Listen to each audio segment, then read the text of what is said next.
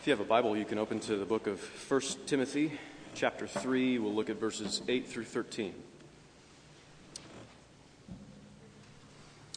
Jonathan Edwards, uh, early in the 1700s, wrote this I know of scarce any duty which is so much insisted on, so pressed and urged upon us, both in the Old Testament and New, as this duty of charity to the poor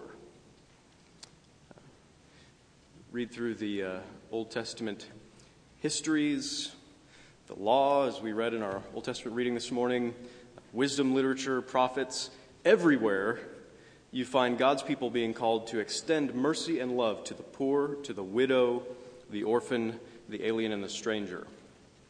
If God's people weren't being commanded to show mercy to the poor, then they were being condemned for their failure to show mercy to the poor. It's a it's a major theme throughout the Old Testament, and it picks right up again in the New Testament. Uh, Jesus spent a lot of time with societal outcasts. He fed the hungry, he healed the sick, he taught his disciples, Blessed are the poor.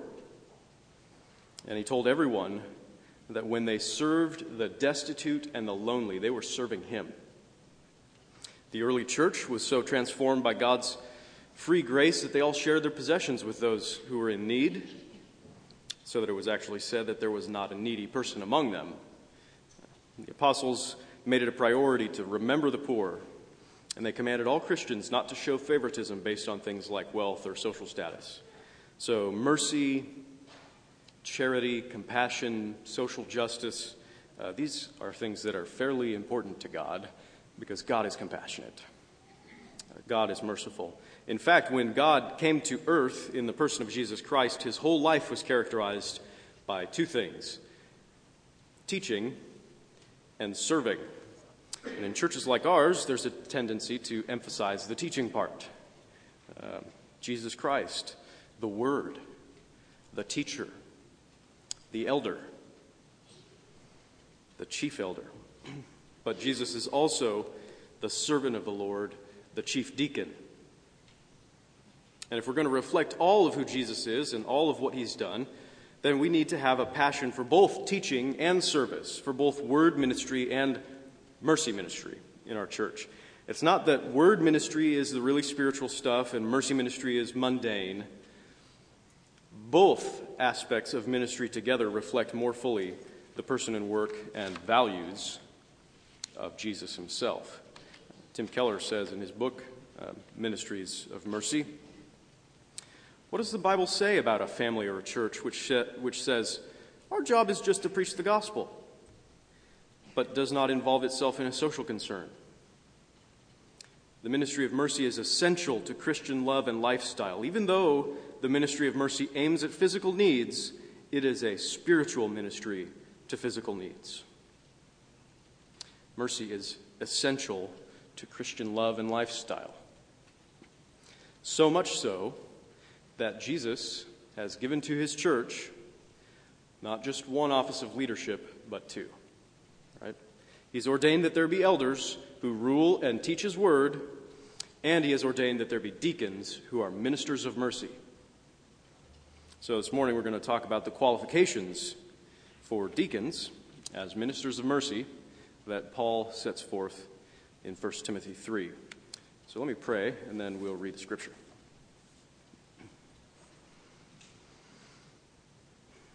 Father, we come to you for help this morning as we look at your word. We know that by our nature, left to ourselves, um, we would either not understand it or we would reject it as conflicting with our own uh, presuppositions, our own desires, and our own longings. And we pray that you would come and reorganize our lives around your word, that you would give us desires and longings and presuppositions that flow from your word, that you would transform uh, every part of our lives by your gospel. And we pray this in Jesus' name. Amen. Deacons likewise must be dignified, not double tongued, not addicted to much wine, not greedy for dishonest gain. They must hold the mystery of the faith with a clear conscience And let them also be tested first, then let them serve as deacons if they prove themselves blameless. Their wives likewise must be dignified, not slanderers, but sober minded, faithful in all things. Let deacons each be the husband of one wife, managing their children and their own households well. For those who serve well as deacons gain a good standing for themselves and also great confidence in the faith that is in Christ Jesus. This is the word of the Lord. Thanks be to God. so, the first thing we need to see in our passage is the seemingly insignificant word, likewise. Uh, Paul has just finished giving an explanation of the qualities to look for in men who would be ordained to the office of elder, which we've talked about the last couple of weeks. So, he's saying that deacons, just like the elders, have to display certain qualities publicly in the church. Like we said last week, all Christians are called to display most of these qualities, but uh, these qualities are actually required for those who would be officers in the church. And the standard of these character uh, requirements is very high because the responsibility that offers, officers share is great. Um, John Stott said that the responsibility of caring for God's church is calculated to daunt the best and most gifted Christians. So, verse 8 Deacons likewise must be dignified, not double tongued, not addicted to much wine, not greedy for dishonest gain. Uh, being dignified is actually something that uh, Paul explicitly says is uh, shared by the deacons and the elders. They both have that in common as they're both called to reflect and represent Jesus Christ himself in their office in the church. Uh, Double tongued means insincere. It's like saying, um, speaking out of both sides of your mouth. Right? Deacons spend a lot of time with the down and outs, right? Uh, with people that the world has a hard time loving. And they're to share the very love of Christ with them, and they're, they're to inspire all the rest of us to join with them in doing so. But what normally happens when you encounter people who are hard to love? There's often the temptation to appear to be nice to people uh, when you're dealing with them to their faces, anyway, but then to turn around and speak poorly of them to others. Being double tongued betrays a lovelessness. You don't sincerely care for those who are hard to love. You're just acting like you do for some reason. And we do that all the time uh, because we want people to think well of us. And in case you didn't know, that's not a good thing, right? Uh, we need to be forgiven and we need to turn away from that motive for interacting with people. Uh, deacons, especially, cannot serve the poor so that people will think well of them. That uh, in no way demonstrates the selfless love and the service of Jesus. That's just a big old demonstration of hypocrisy, which uh, the poor can sniff out from a mile away. So, deacons need to be the kind of people who are aware of the fact that in God's sight, they are the ones that are difficult to love. They are the ones that have nothing to offer God. They don't in any way merit his favor or his attention, and yet God doesn't lie. He's not double tongued. He is sincere, and He has spoken words of undying, steadfast love to us. Right? God gave up His own Son to death on a cross to love the unlovable, to have mercy on miserable sinners. And deacons know that they've been the undeserving recipients of that love, and their response is a changed heart toward the unlovable uh, their response is kind and sincere words of encouragement to those that the world has abandoned as a lost cause. Deacons must not be addicted to much wine. Like the elders, deacons need to be free from addictions. Right? In fact, I would say this applies to more than just an abuse of alcohol. I think officers in the church need to be free from all addictions. Uh, they're set before the church not as examples of supreme righteousness, but as trophies of God's grace, right? Testimony to the the true nature of God as the one true God, right? If they're enslaved to other gods, like alcohol or drugs or food or sex or money, um, yet they're called to proclaim with their lips and also with their lives that God's grace frees people from chains like these, uh, there's a serious discrepancy somewhere, right? God's love is better than life. It's better than the passing pleasures of sin. It's better than the good gifts that we distort and become addicted to. We give ourselves to false gods like wine to get us through life, to bring us some happiness, or to dull the pain that we can't deal with, to grant some sense of fulfillment or worth or identity or whatever, right? And once we've given ourselves to such things, we are ensnared. And we need more and more to distract us from the reality of our plight. But God gives us everything that we truly need. And He gives us more than we could ever imagine in the gospel. Jesus suffered and died in our place to reconcile us to God, to provide our full acceptance with our Heavenly Father, a new identity. And Jesus was raised from the dead with a glorified immortal body as a promise and a pledge that we too shall be raised to everlasting life like Him. At any moment, by the mere thought of the gospel, we have perfect reason for full joy and no false God could ever deliver on that kind of a promise. Right? And when God's love, God's beauty, God's majesty and glory captures your heart, then the grip that those false gods have on your life is broken. And you will turn away from them. Maybe all at once. And maybe bit by bit in a long, drawn out death match. But because of who God is and because of what He's done for us, there is hope for anyone to be freed from their false gods. And deacons are, um, maybe more than anyone, connected in the lives of broken people who are trapped in addiction. And deacons have great opportunity to show with their own lives how the gospel can deliver people from enslaving sins. Deacons must not be greedy for dishonest gain. In the book of Acts, we see the beginning of the diaconal ministry when the saints, uh, all the Christians in the church, gave their money to the leaders of the church for the distribution of the poor.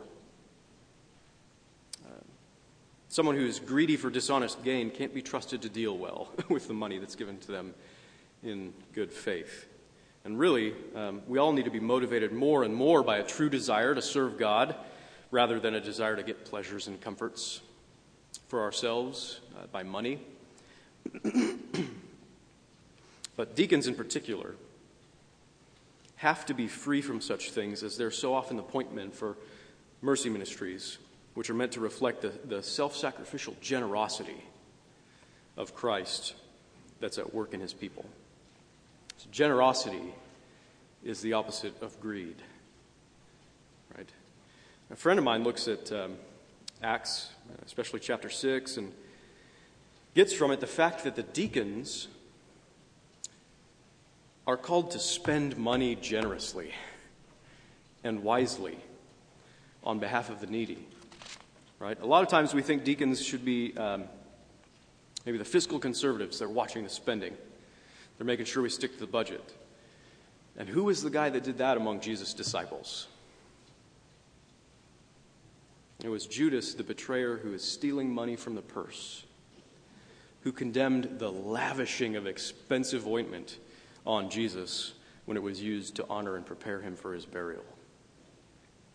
Deacons absolutely need to be responsible and wise as stewards of the resources that have been entrusted to them, but they should be liberal and generous with their own resources and with the church's resources in the accomplishment of the church's mission. Right? Uh, our book of church order says this about deacons. It is the duty of deacons to minister to those who are in need, to the sick, to the friendless, and to any who may be in distress. It is their duty also to develop the grace of liberality in the members of the church. How are they to develop the grace of liberality in others when they're restricted by greed themselves? They need to be catalysts in the congregation to get everyone focused on meeting the needs of people, knowing full well that it's going to cost us all to do that. Just like it cost Jesus everything to secure for us unimaginable riches. For you know the grace of our Lord Jesus Christ, that though he was rich, yet for your sake he became poor, so that you through his poverty might become rich. The deacon knows that the abundance of God has supplied his need, that he has no lack of anything because he has God himself. And so he has no need to be greedy for dishonest gain, but he can lead the way in generosity. Verse 9 Deacons must hold the mystery of the faith with a clear conscience. Um, let me just ex- explain briefly what Paul means here by the mystery of the faith. Christianity is no mystery religion. Maybe you've heard that term before. Man made religions throughout history have been characterized by something we call Gnosticism, right? Uh, special knowledge. The further and deeper you progress into these religions, the more secrets, the more mysteries you learn. Today, uh, there are plenty of cults that talk about degrees of enlightenment or levels of attainment and the congruent rewards and special clothing and places in heaven for people who achieve the higher levels. Right? And that's not the way that Paul is using the word mystery here. It's not the way that he uses it anywhere. Um, mystery, in Paul's vocabulary, is simply a way of saying something that would be inaccessible to us unless God revealed it. Right? With all our ingenuity, with all of our philosophical insight, we could never fathom the mystery of our salvation, but God has clearly revealed it to us. And the content of that mystery is made clear actually in the next passage that Paul writes to Timothy. In chapter 3, verse 16, he says this Great indeed, we confess, is the mystery of godliness. He was manifested in the flesh, vindicated by the Spirit, seen by angels, proclaimed among the nations, believed on in the world, taken up in glory. It's the fundamentals. It's the simple gospel itself about who Jesus is and what he's done for us that Paul is calling the mystery of the faith. Because it's something that people didn't come up with on their own. It's not a man made religion. It's revealed by God in history and to us in His Word. And the good news about Christianity is clear for any who would listen. Jesus has fully opened up the way to God by His blood on the cross. There's no special level that you can reach by trying harder than others, by knowing the secrets. Jesus has granted all of us instant access to the Holy of Holies, to the very intimate presence of God Himself all as a free gift of His grace. If you've got Jesus, you've got it all. The deacon doesn't have to be some super spiritual guru. He has to be someone who's persuaded of his own sin, who knows his own deep need of the grace of God, and who is forgiven and cleansed and transformed by that grace as it is clearly revealed in the gospel of Jesus Christ. He hasn't attained to a clean conscience for himself. He knows he can't wipe his own slate clean or do enough good works to outweigh all the bad. A clear conscience truly only comes by faith in Jesus Christ. So the deacon, by his humble faith, by his repentance and renewed obedience, fueled by God's grace, the deacon is a model for Christians and for non Christians alike to show them how they can be made right with God through Jesus. The deacon isn't called to be able to teach necessarily. That's the major dissimilarity between Paul's description of the elder and Paul's description of the deacon. But even though deacons aren't called to teach the church's doctrines, they are called to hold fast to those same doctrines just like the elders. And that's why we, uh, we require all church officers to subscribe to the theological standards of our church. These are the first two vows for ordination of both elders and deacons um, that hopefully you'll hear someday in a service as we uh, ordain and install some. Do you believe the scriptures of the Old and New Testaments as originally given to be inerrant, the inerrant Word of God, the only infallible rule of faith and practice? And do you sincerely receive and adopt the confession of faith and the catechisms of this church as containing the system of doctrine taught in the Holy Scriptures? And do you further promise that if at any time you find yourself out of accord with any of the fundamentals of this system of doctrine, you will, on your own initiative, make known to your session the change which has taken place in your views since the assumption of this ordination vow? So we take um, an elder and a deacon's grasp of the gospel, their understanding of the Bible and, and theological knowledge very seriously in our denomination. Let them also be tested first.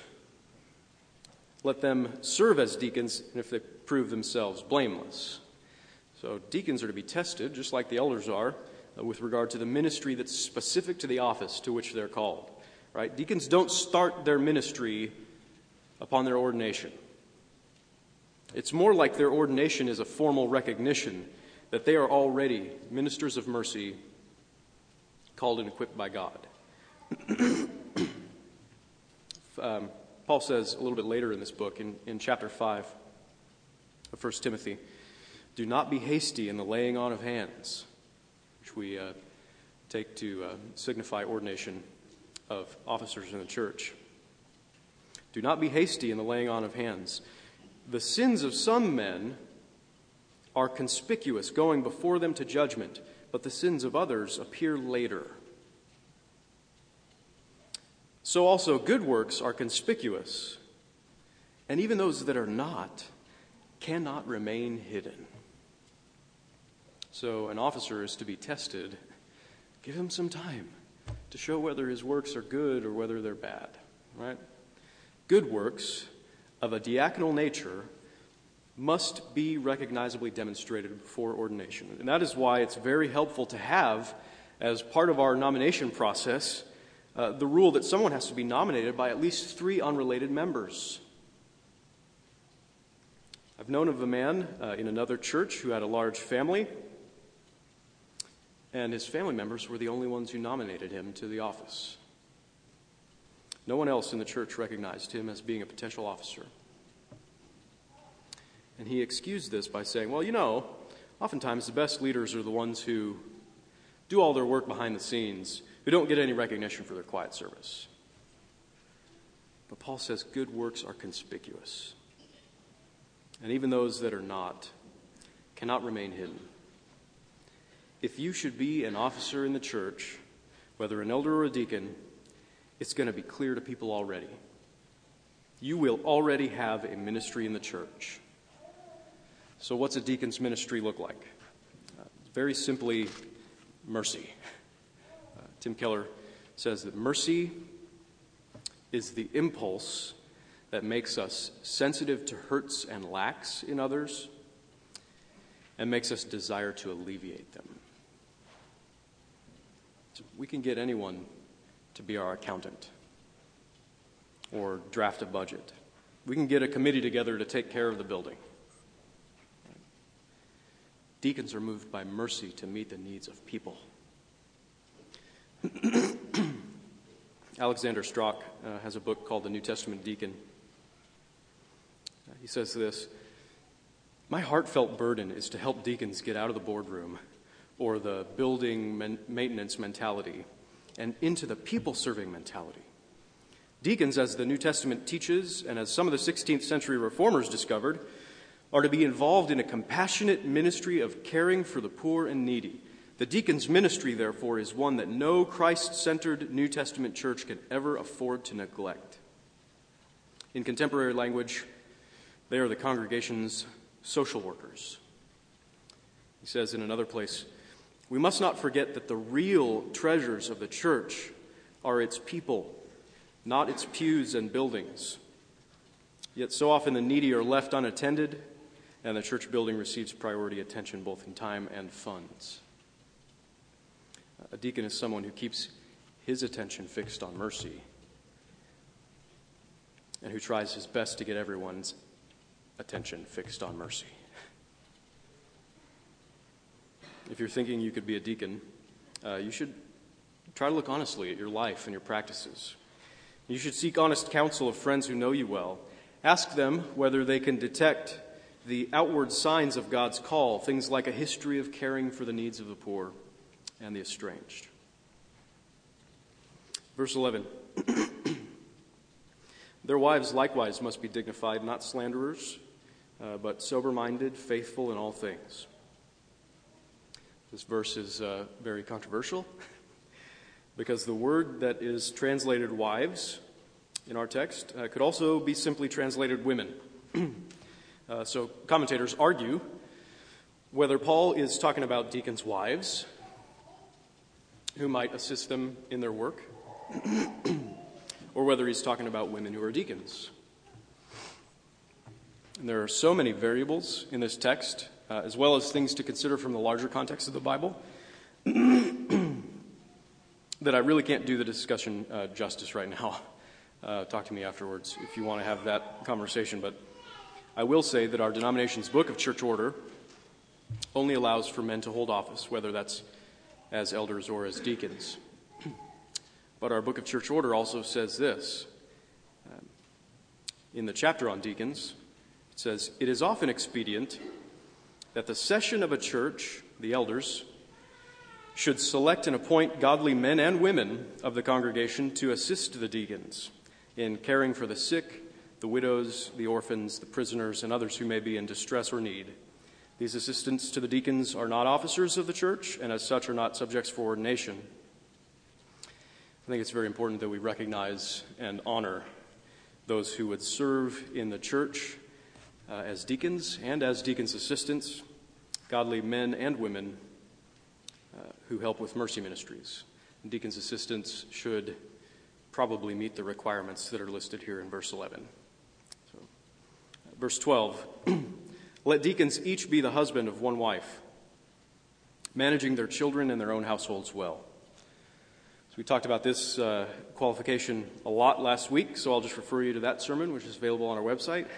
Uh, I do want to call your attention, however, to the fact that these are requirements that are shared both by elders and deacons, um, which, along with the next verse, tip us off to the idea that in Paul's mind, the deacon is not just a junior elder.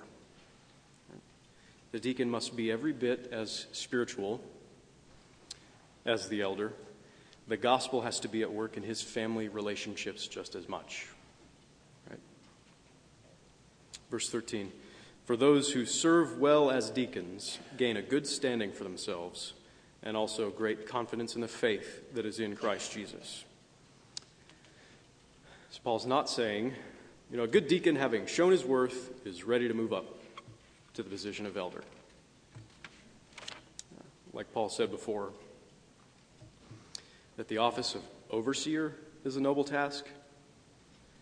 So he's calling attention here to the, the honor, the nobility of serving well as a deacon.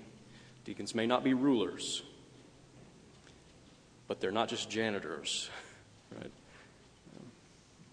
George Knight, a commentator, says this The encouragement given to deacons who f- serve faithfully is progress and confidence or boldness in the sphere of faith in Christ in which they already stand. So this doesn't mean that they're coming up with uh, merit points with God by really serving well as deacons, as opposed to all those uh, pew warmers out there in the church. Right? Um, any true honor that they receive is by the grace of God and the confidence or boldness that they gain is growth in their own faith. It's growth in their own faith. The deacon who grows in his good service in the church must be every bit as committed as the elder to the gospel of Jesus Christ crucified, shaping our church and our community. Mercy ministry is the distinct, lifelong passion of a deacon, and he has to swim in God's own mercy to him in order to help others with that same mercy in a sincere way. And so the more that he sees the love of Christ for himself, The more that he sees the love of Christ spread through diaconal ministry, the more encouraged he will be in his own faith that the gospel has the power to transform the whole world. And the church with good deacons benefits greatly as those deacons mobilize God's people to move out in mercy. Strauch again says when the, uh, when the local church compassionately cares for people's needs, the world sees a visible display of Christ's love, which will draw some people to the Savior. So, um, it's a popular question for churches to ask of themselves these days. If our church were to disappear, would our presence be missed? If Ascension were to disappear, would the city of Hillsboro miss us? Honestly, right now, I think the answer would be no. Um, except maybe by some of you, but you don't count. if the answer is at all yes, our presence would be missed, it would most likely be because of the impact of our deacons, helping our church visibly display Christ's love in our community. So let's pray for that as we pray about whom we should nominate as deacons. Amen. Let's pray together.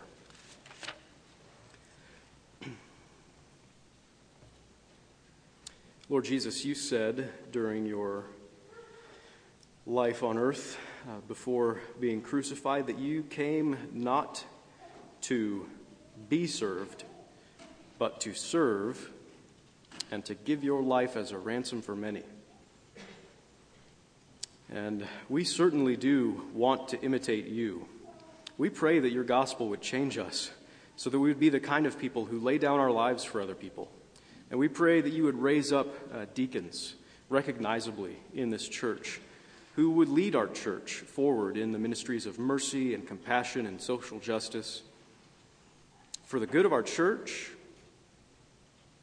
and for the glory of your kingdom advancing in this world and for the good, indeed, of this world, those lives that have yet to be touched by your gospel. We pray these things in Jesus' name. Amen.